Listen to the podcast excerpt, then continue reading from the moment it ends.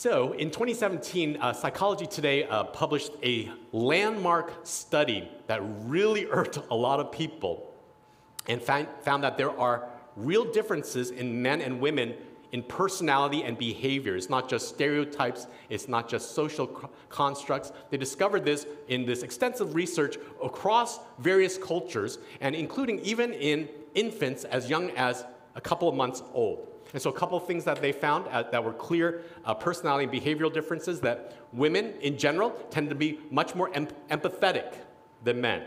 Men tend to be much more physically aggressive. Things like men had a tendency to be able to better rotate dimensional objects in their mind, including things like being able to recognize upside down characters.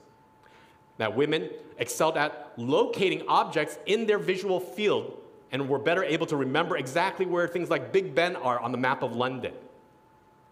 And they discovered that this wasn't simply social constructs because uh, even as they analyzed statistics from more progressive egalitarian cultures like Scandinavia, where social, socialization and roles are much more balanced between men and women, the differences were actually even more pronounced in those kinds of countries. And the reason why is because when you treat everyone the same, then only biology and genetic predispositions explained these major observable differences.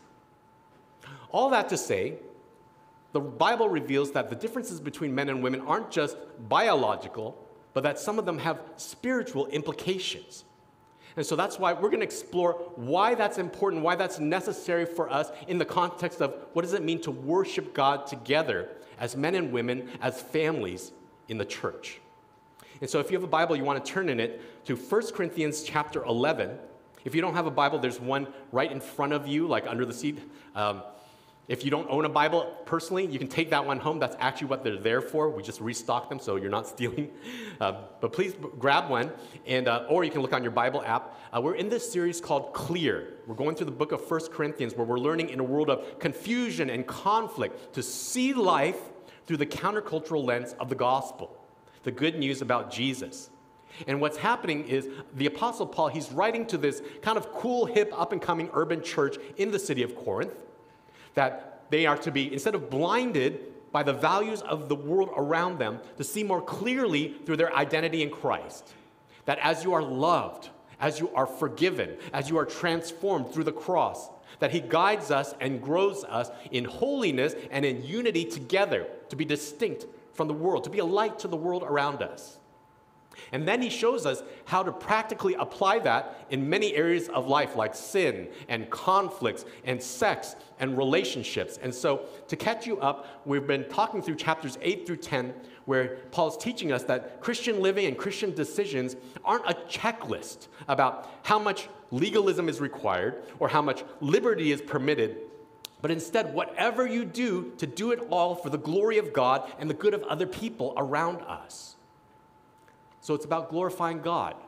But as we dive into chapter 11, Paul asks the question what, what if the problem is in how we glorify God? What if we don't know how to do that? So in chapters 11 through 14, the Corinthian church, they're experiencing all kinds of disorder and discord as they gather together for worship, where they're emphasizing their freedoms in Christ individually while undermining the authority of Christ. And so I'm warning you now this message is going to offend you. Whatever side of the political spectrum you're on, it's going to offend you in certain ways. And we're, going to bristle a little bit as we read through this, read, reading through 21st century American eyes. And so I'm praying for us to be able to understand and apply these things through the lens of biblical eyes. So we're picking up in 1 Corinthians chapter 11, verse 2. Now, I, Paul, commend you, the Corinthian church, because you remember me in everything and maintain the traditions even as I delivered them to you. But I want you to understand that the head of every man is Christ, the head of a wife is her husband, and the head of Christ is God. Every man who prays or prophesies with his head covered dishonors his head. But every wife who prays or prophesies with her head uncovered dishonors her head, since it is the same as if her head were shaven. For if a wife will not cover her head, then she should cut her hair short. But since it is disgraceful for a wife to cut off her hair or shave her head, let her cover her head. this is one of those passages, like, uh, you know, it's so tempting just to skip over. I've never preached this in all my years of ministry. I've never talked about this passage. So let's dive right into it, okay? What's happening here? Verse 2 Paul commends the Corinthians church for keeping the traditions that he's passed on to them. And I want you to understand this because a lot of times when we read the Bible, we see that he's not talking about the kind of man made tr- uh, rules and traditions that people have put in addition to the Bible, the way that the Pharisees did who opposed Jesus, right? And so instead, he's talking about the practices of the church that the apostles have passed on to them uh, to teach them how to be a good testimony about Jesus within their cultural context. So, for example, we are a non denominational evangelical church. That means that we're not affiliated with like Presbyterians, Baptists, but that doesn't mean that we have do it yourself theology and practices. We're part of, we represent the larger church, capital C. And we're, so we're under the authority of Christ and scriptures. Now, the problem, Paul says, for this, this uh, group of, of Corinthian Christians is that they're deviating from the traditions of honoring God in their relationships and roles as men and women as they worship together as a family. So here he, he lays out the biblical theology for us in verse 3 that Jesus has headship, he has leadership over every man, over every one. And then a husband, likewise, has headship, has spiritual leadership over his wife. And I want you to catch that. Not over other women, over his wife, over his family. And not in a demanding or demeaning way, not in a women are less valuable or less capable way, but instead, if you look at the passage, he says, women are to be like Jesus. Did you notice at the end of verse 3 that Jesus is the one who places himself under the headship of God the Father? Though we, Paul also teaches us in Philippians chapter 2 that Jesus, in very nature God, equal to his Father, does chose to serve people sacrificially, lay down his life, to obey his Father humbly at the cross. That that's what leadership looks like. And that women, when we submit ourselves to the authority of our husbands, that we're being like Jesus. And so I want you to think about this because I know you're bristling a little bit. How does Jesus define leadership? In Matthew chapter 20, verse 25, he says that in the kingdom of God, leadership isn't like lording over others like worldly authority, worldly authorities do, but to become the servant of all. I want you to hear that, especially men. And then Paul teaches us in Ephesians chapter 5, husbands. You know, after there's that, that one little verse about uh, wives, uh, submit to the authority, honor your husbands, and submit to their authority.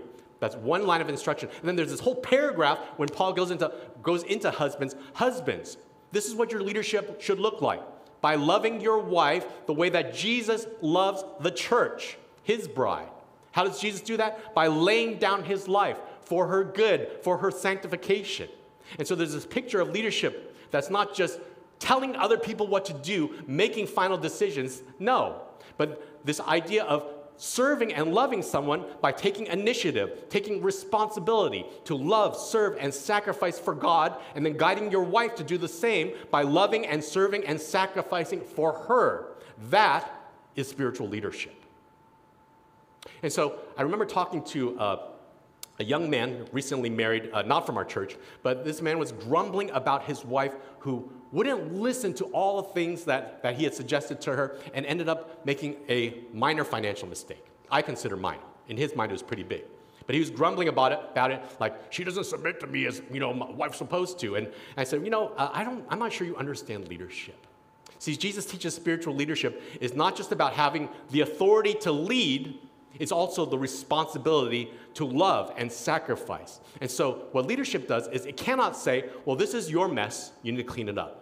This is your mistake, and so you need to fix it. Because then we're just repeating the same sins of Adam in the garden when he passively and silently stood by while Eve was being tempted, didn't lead, didn't say anything, and instead just blames the woman, blames Eve in front of God, and walks. And so, what spiritual leadership looks like for a man is that whatever, whether or not it's my fault, it's my responsibility. That as Jesus, as Jesus' bride, as the church, I want you to think about this way. When we sin as the bride of Jesus, the bride of Christ, is that Jesus' fault?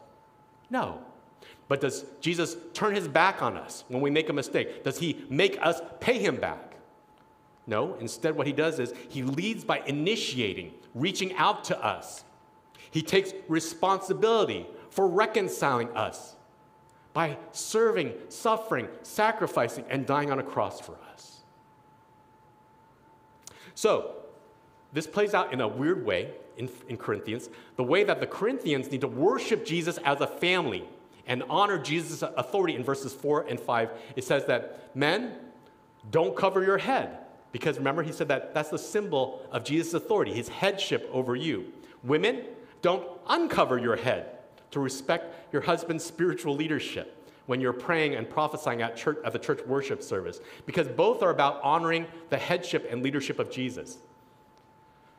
Okay, Paul, that's weird. So, how does this work? Does that mean like women need to wear a little hat on Sundays and men take off your baseball caps when we pray? This is where culture and context actually matter. So, I want you to picture this. For first century Jewish culture, as well as Greco Roman culture, what was common in society at that time was that women would either wear a scarf on their heads or have their hair tied up in a bun because it was a symbol demonstrating their submission to authority. That I, if I respect my dad if I'm single, or I respect my husband if I'm married. In church, I respect Jesus and the Bible and the elders, the teaching elders of the church. I don't mind godly authority, I honor it. And so they would cover their heads. And so we know in Jewish culture back then, like from Numbers chapter 5, verse 18, that if your hair was let down as, as a woman, is usually a sign that you're being charged with adultery. In Corinthian society, and we've talked about this in the past, about how there was these pagan uh, priestesses that would go out through the streets and, and solicit, um, pro- as prostitutes, solicit sex for offering money for, their, for the uh, cult of Aphrodite. And so in Corinthian culture, only prostitutes would uncover their hair as a way of showing that they're sexually available. So Paul says in verse 6 that those kind of things, those two things, it's worse than if, if a woman were to cut off all her hair, shave her hair, because, uh, you know, in the Bible, in Jewish culture back then in the Old Testament, a shaven head or a cut hair was a symbol of slavery and shame. And so I want you to think about this way. We're talking about cultural context. For the average woman back then, in their society, if you uncovered your head or if you let your hair down in public, it would be very shocking. It would be like walking around topless in the red light district. That's the signal that you would be sending. And so, the big idea of the text this morning is that we are to honor Jesus and his authority over us by using the spiritual gifts that we have to worship God according to his designs for men and women. That this text talks about how women honor Jesus by respecting his authority as they serve, as they lead, as they worship. And that men honor Jesus by reflecting his authority as we serve, as we lead, as we worship. Now, if you're a visitor here this morning, part of you should be reacting like, oh no, I accidentally walked into one of those weird fundamentalist cults that oppress women. And that's not what's happening here. I want you to pay attention because this is extraordinary. Think back culturally. In the Roman Empire, women were not treated as equal human beings before the law. They're not allowed to be active in politics. They weren't taught how to write. And so a lot of times women were treated as less than in society. But here, what Jesus does, when Jesus comes, he flips the script upside down and opens up the kingdom of God in a revolutionary way for women welcoming men and women in this passage to use their spiritual gift. Did you see this? To lead the church in prayer during the worship service, to lead the church in prophesying uh, an encouragement from God and His Word. And this isn't something new, like as if like, well, Christianity comes and kind of turns like religion upside down, because it was prophesied over 400 years earlier in, in the book of Joel, chapter 2, verse 28, with Jesus' coming, that God says, I will pour out my spirit on all my people, and that both sons and daughters would prophesy. So this Corinthian church isn't practicing something that's unbiblical. They're fulfilling something that was biblically prophesied. And so let me put this to you this way if you are a woman who wants to be an authority or in ministry or a leader in the church, it's fine. It's fine. And the questions that you want to ask yourself are number one, am I a godly woman who loves Jesus and the Bible? Number two, do I respect godly authority at home and at church? And the flip side for that is men, when it talks about covering your head, uh, that men, you don't get to lead in the church or in, in, the context of worship if your head is covered. In other words, if you tend to shy from your God given authority, you shy away from taking responsibility, that you're not a good husband and father in 1 Timothy chapter 3, Titus chapter 1 as requirements, that you're not representing and honoring the headship of Christ, then you don't get to lead. And so the picture here, as we follow God's design, that there's dignity and opportunity for men and women to lead and worship God together. Okay, Pastor Josh, it still sounds, you know, a little bit sexist, so why does honoring God's authority mean also having to honor my husband's authority? Verse 7. For a man ought not to cover his head, since he is the image and glory of God, but woman is the glory of man. For man was not made from woman, but woman from man. Neither was man created, created for woman, but woman for man. That is why a wife ought to have a symbol of authority on her heads because of the angels. Question mark. Nevertheless, in the Lord, woman is not independent of man, nor man of woman, for as woman was made from man, so man is now born of woman, and all things are from God. I stand here very humbly as a man trying to preach this passage to you, and so I want to look at it this way. When there's questions in the culture about gender, about sexuality, about identity, how men and women relate to one another to honor God, Paul never answers from the culture. He goes back to creation, the way that God intended. And so he's talking about in Genesis chapter 1, verse 27, how God created Adam and Eve. Together, it says they, they reflect the image of the very living God. They're made in his image to reflect his glory together, not just man, not just woman, but together.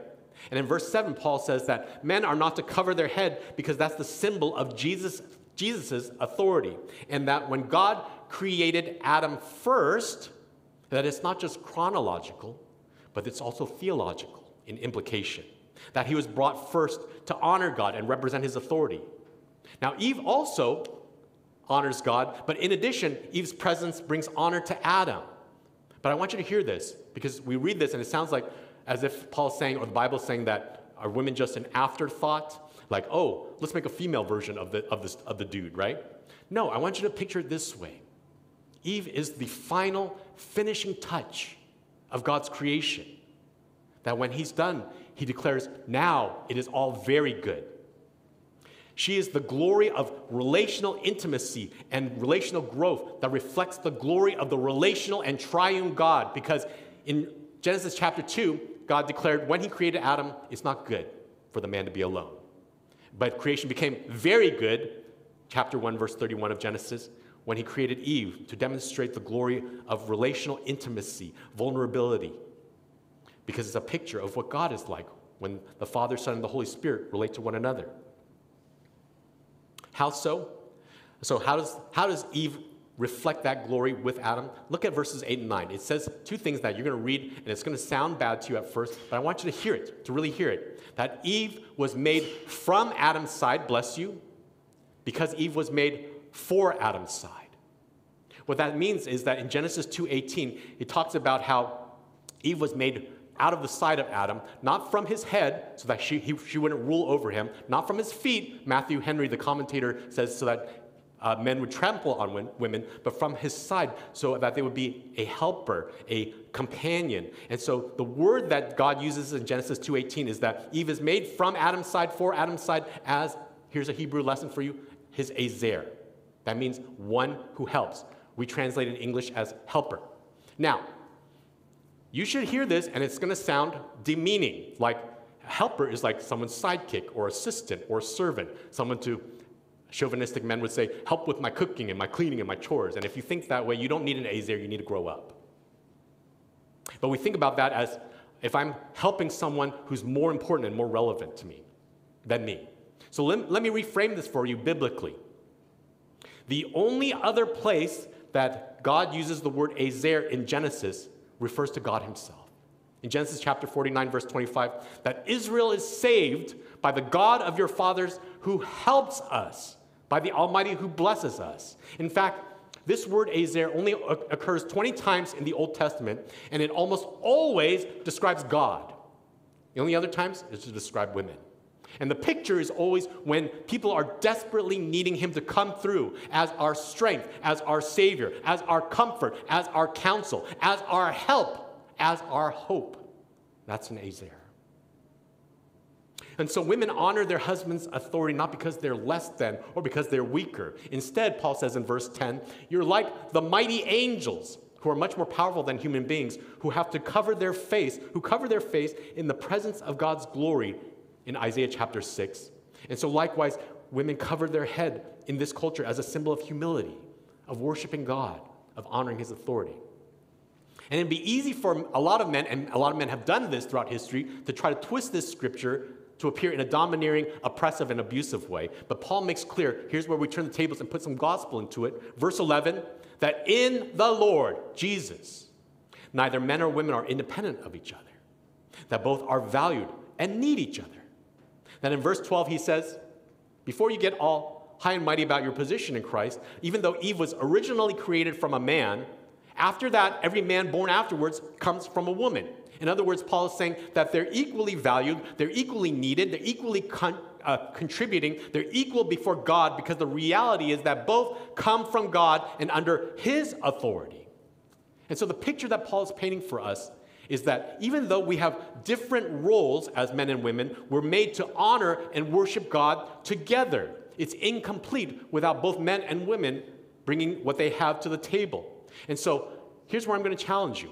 The Bible doesn't have a chauvinistic view. It's not saying women are less than men. It's not a radical feminist view that there's no sexual distinctions. It's a biblical view that says that there's equality of value and dignity difference in role and responsibility. And when we worship and work together, it's complementary. That both are necessary because when men and women work together in honoring and serving and leading, that it more fully reveals and honors God and His authority. And so we think about, you know, when God says that it's not good for a man to be alone, that would include things like leading worship or leading a church, because then the teaching and the music and the ministry gets kind of skewed by testosterone and craft beer, and, and uh, you'd have like, you know, unsupervised kids in the nursery uh, with men putting them in just here, just have some football pads and let's do survival of the fittest. And um, yeah, and then all the, the sermon stories end up being things about, about stupid sports or collecting transformers, which is very manly.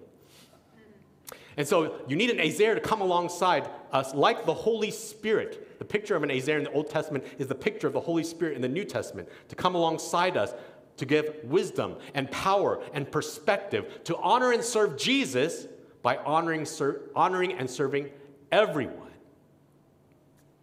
So, before I was the primary preacher at our church, uh, my supervising pastor went on vacation uh, one week, and it was kind of a chill week until I realized that, oh, I forgot. That, that means I'm supposed to be preaching that Sunday. And I realized that Friday afternoon. And so there, I had this 24 hour frenzy of prayer and panic and having to turn to my wife. She was uh, then, then, I don't think we were married yet at that time, but to Melissa. Now, I'm the one who exercises my spiritual gifts and spiritual authority of preaching, but I needed my Ezer to come alongside me, to talk me through the message, to encourage me, to challenge me, to convict me. She was the editing eyes to finish, uh, help me finish with sharper stories and sharper insights from a woman's perspective. And can I tell you, of, of all the messages that uh, that I gave, and not just me, but that from our, our church website, we used to keep track of how many, how many times our, um, our messages were downloaded. This message ended up being the most downloaded message in all the history of keeping track of um, our English sermons. And it was because of the synergy of the gifts and roles working together to the glory and worship of Jesus. Okay, Pastor Josh, so differing roles, we're better together. If it's for Jesus' glory and authority, is there anything else about men and, worship, men and women worshiping together that we should know? Verse 13. Judge for yourselves, is it proper for a wife to pray to God with her head uncovered? Does not nature itself teach you that if a man wears long hair, it is a disgrace for him? But if a woman has long hair, it is her glory, for her hair is given to her for a covering. If anyone is inclined to be contentious, we have no such practice, nor do the churches of God. So, what does this mean? And men, you need to remove your hats, get a haircut. Women, you need to wear a doily on your head and no pixie cuts. Verse 13 through 15, Paul says, Come on, guys. You can figure this out for yourself from your natural sense of what is appropriate for men and women. Now, generally speaking, in their culture, men's head and hair were not covered, wasn't long.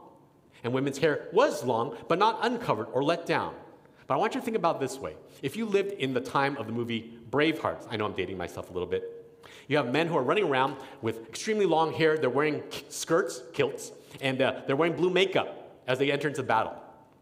Now, does that look like a man to you in first century culture? Was that what a man looks like in that time frame? And so I want to propose to you that it's not a sin for, in our culture for a man to have long hair because it doesn't have the same meaning today, right? And I want you to understand that the Bible is full of principles and methods. And the goal is to point to Jesus to honor God. Principles transcend culture, they're universal. Methods are culturally appropriate and applicable. And so the principle in this passage is that we embrace being a man or woman, the, uh, being the man or woman that God created us to be, to worship and honor Jesus and, in, and his authority in our culture, in our cultural context. That some cultures look different, but the principles are the same. And so we want to ex- extract from the methodology and ask how do we worship Jesus by being comfortable in our skin as a man, as a woman? to the glory of God and the good of others. And Paul concludes in verse 16 that if anyone is contentious about this, in other words, that you're arguing, you're angry, angry about this issue because you're offended because you're on the far right of the political spectrum or on the far left, where we're placing our freedom and expression of expression above the glory and authority of God, then Paul says, in all the churches, there is no other practice.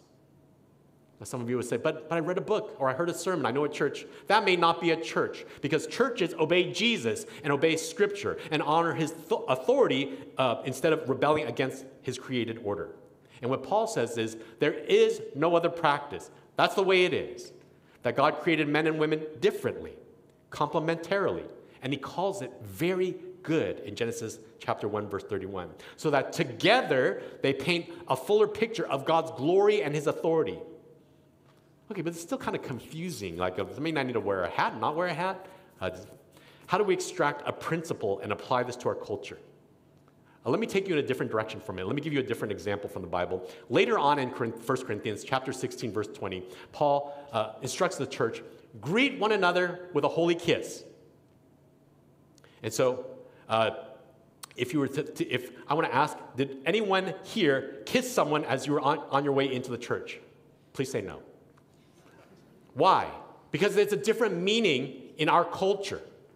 So we have principles and methods, and some methods work from one culture to another culture. So in some cultures, you could actually walk into a church and kiss someone on the cheek, and that's just how they say hello to each other in that culture.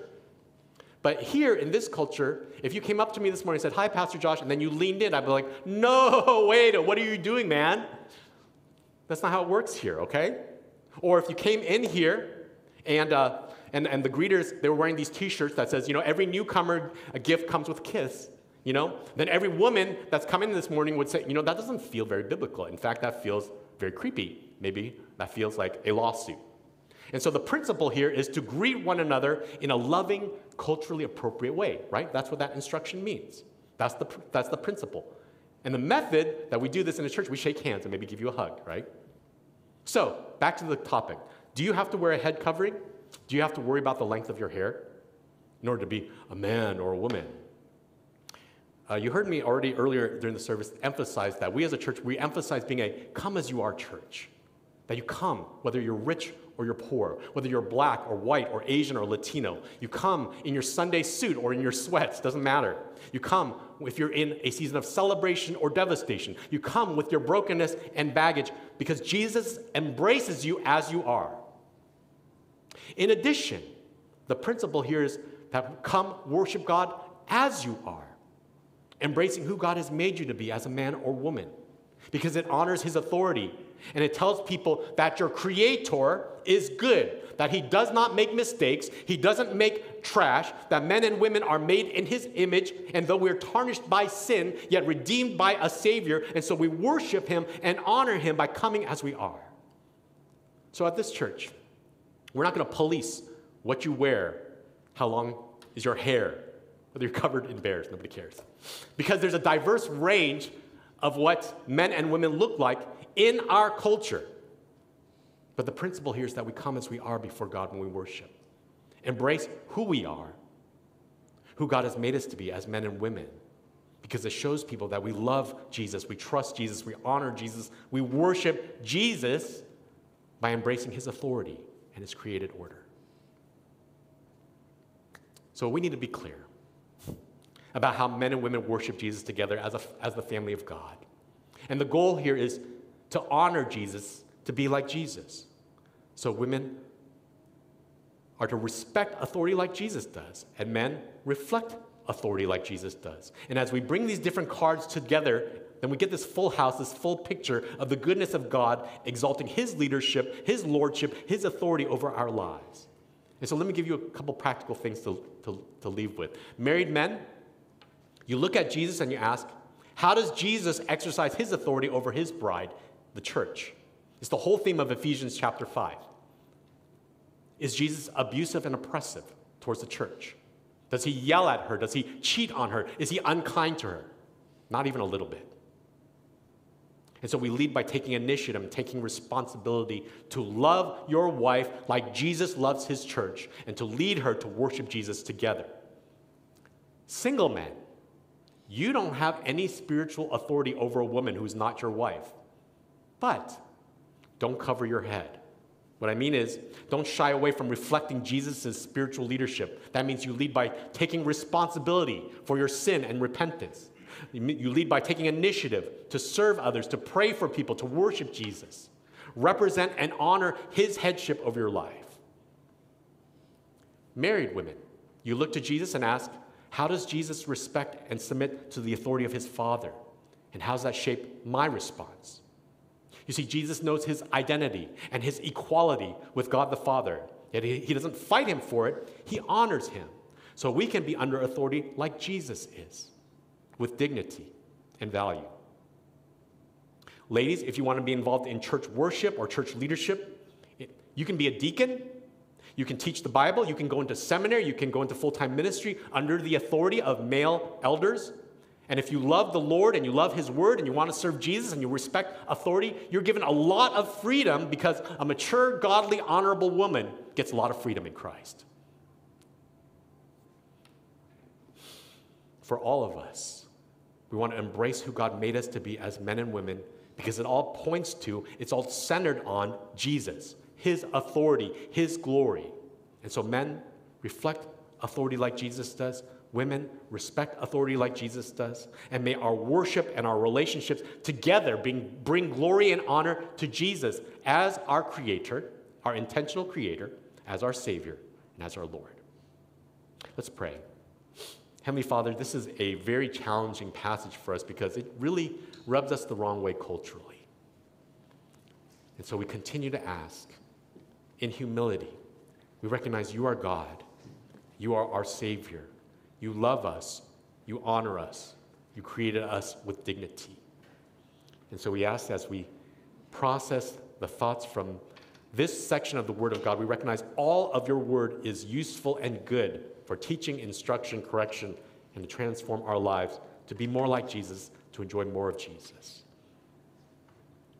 So, would you help us today not to look at how does your authority, how is that something that we abuse on other people? Or how, do, how does that, how do people, how have people used that to abuse us? But instead we submit ourselves to your ultimate authority and ask us to, ask that you would help us to live this out in our lives. To be men who honor Jesus by honoring authority in a sacrificial, loving, serving way. To be women who have freedom to also lead in different contexts, but honoring the authority of Jesus. We ask that you would bring us to repentance of the ways that we have maybe in wanting to be a good testimony to show people the love of Christ, maybe ignore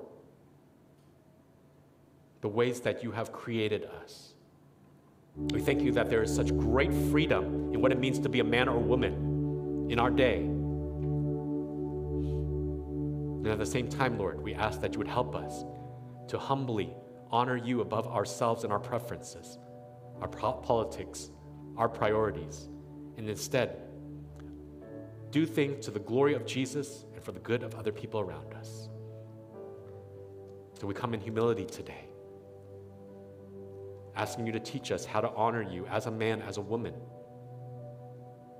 to embrace our great Creator, our great Redeemer, our great Lord.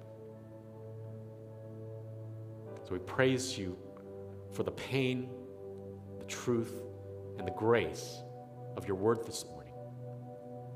May it help us to love and worship and honor Jesus better. May be done in the spirit of truth and grace and kindness towards one another. May we live a life worthy of the calling that we have received in Christ Jesus.